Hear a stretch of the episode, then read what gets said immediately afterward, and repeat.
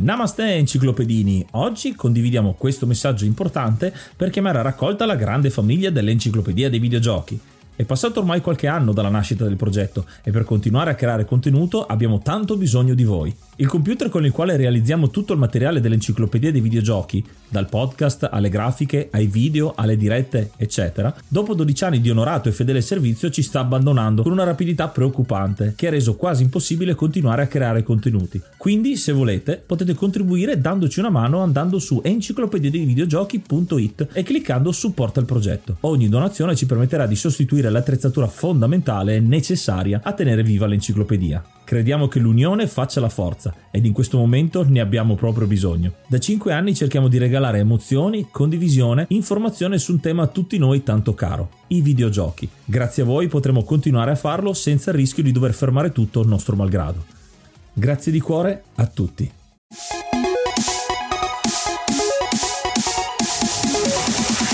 Fine anni 90, un sabato mattina di maggio. Suona la campanella. Sono le 13.30 ed è ora di incamminarsi per circa un chilometro dalla mia scuola media, che Google Maps ora mi indica come il comando centrale dei pompieri, fino alla stazione delle Corriere, anch'essa non più esistente, sostituita ormai da un centro commerciale. Zaino 7 in spalla da 10 kg, Bull Boys tarocche ai piedi e cartellina di disegno tecnico in mano, mi avvio per la mia strada.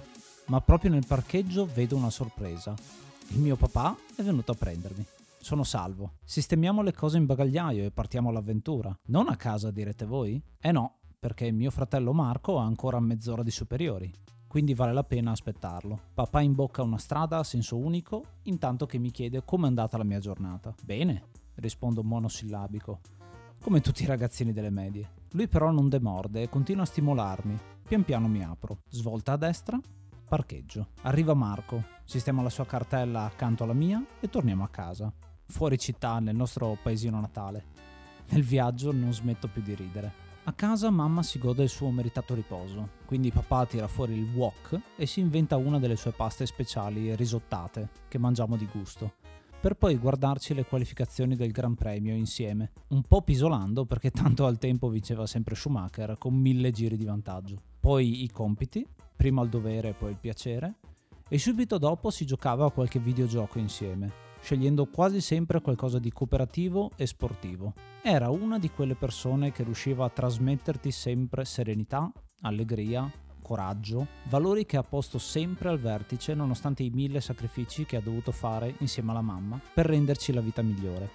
Fine anni 80, una domenica mattina. Fuori piove e sono abbastanza triste di non poter uscire fuori a giocare. Papà allora un'idea.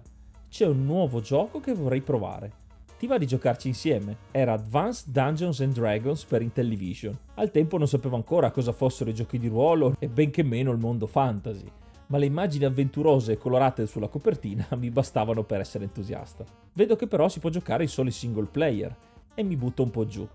Ma prontamente trovo una soluzione. Entrambi i controller infatti funzionano contemporaneamente, quindi decidiamo che lui muove il giocatore mentre io lancio le frecce ed insieme arriviamo al labirinto finale dove ben due draghi sono a guardia del tesoro. Le frecce però scarseggiano e in poco tempo le finisco avventatamente e mi perdo un po' d'animo per aver rovinato evidentemente la partita. Ma papà mi fa vedere che non ce n'è bisogno e che c'è sempre una soluzione bastano darsi per vinti. È iniziato maggio, quindi aggiorniamo l'elenco e ringraziamo l'hard mod Cry King e i normal mod Rick Hunter, Groll, Don Kazim, Lobby Frontali, D-Chan, Blackworm, Stonebringer, Baby Beats, Belzebrew, Pago, Strangia, Numbersoft, Sballu 17, LDS, Brontolo 220, Dexter, The Pixel Chips, Ing Bastard, Vito M85, Noobswick, Appers, Vanax Abadium e Nikius 89. Se vuoi entrare anche tu nel gruppo dei mecenate vai su enciclopedia di videogiochi.it, clicca su supporta il progetto e tramite la piattaforma Kofi potrai avere accesso ai nostri video backstage, allo store e anche al feed podcast senza pubblicità. Lo sapevi che sul nostro sito enciclopedia dei videogiochi.it puoi trovare anche un link all'archivio, un grande database con tutti i giochi di cui abbiamo parlato, dentro le puntate, fuori dalle puntate, dentro i nostri social, ovunque. Un database ricco, pieno zeppo di informazioni che aspetta solo di essere esplorato da te. Infatti, dopo minuti interminabili dove la mia tensione era alle stelle, riesce, muovendosi abilmente, a recuperare il tesoro senza bisogno di combattere i boss finali. la gioia di quel momento me la porto ancora stretta. Papà ci ha sempre insegnato l'importanza dei piccoli gesti, delle piccole cose. Nei centinaia di concerti a cui ci ha portato abbiamo avuto l'occasione di ascoltare artisti da tutto il mondo, delle persone dalle più disparate lingue e razze, che però comunicavano attraverso la musica, sia tra di loro che soprattutto con il pubblico. Era un modo per dirci che il palco non esiste, siamo tutte persone che sono qui per stare bene insieme. Questo l'ha sempre dimostrato anche con noi, mai autoritario, ma sempre autorevole. È stato un papà, ma soprattutto un amico. Gli stava sempre a cuore che facessimo esperienze in prima persona, coinvolgendoci nell'organizzazione di concerti, incoraggiandoci a parlare con gli artisti con il nostro inglese ancora troppo acerbo e ad andare sul palco per delle foto dietro le quinte. E ci sono altri mille più aneddoti sulle nostre avventure insieme. Ecco sì, insieme. Ed era un modo per farci vincere la timidezza, per spaccare il mondo, come diceva lui e questo ci ha fatto crescere uniti. Infatti negli anni sia io che Alessandro abbiamo poi calcato il palco tramite la musica ed il teatro e sono parte integrante della nostra vita, che viviamo coinvolgendo le persone a cui teniamo. Quando abbiamo iniziato con questo podcast, lui è sempre stato di supporto, condivideva gli episodi su Facebook, ne parlava con gli amici con orgoglio e quando gli abbiamo chiesto di partecipare al nostro episodio 100, gli si sono illuminati gli occhi, esattamente come quando mi si sono illuminati a me all'età di tre anni, mentre guardavo per la prima volta Marco giocare a Bump and Jump sull'Intellivision.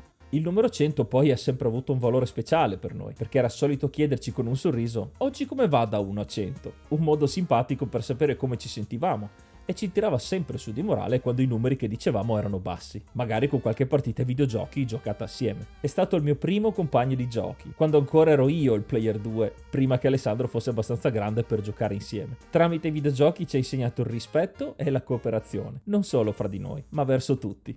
È passato oggi un anno esatto da quando non c'è più e ci manca tanto.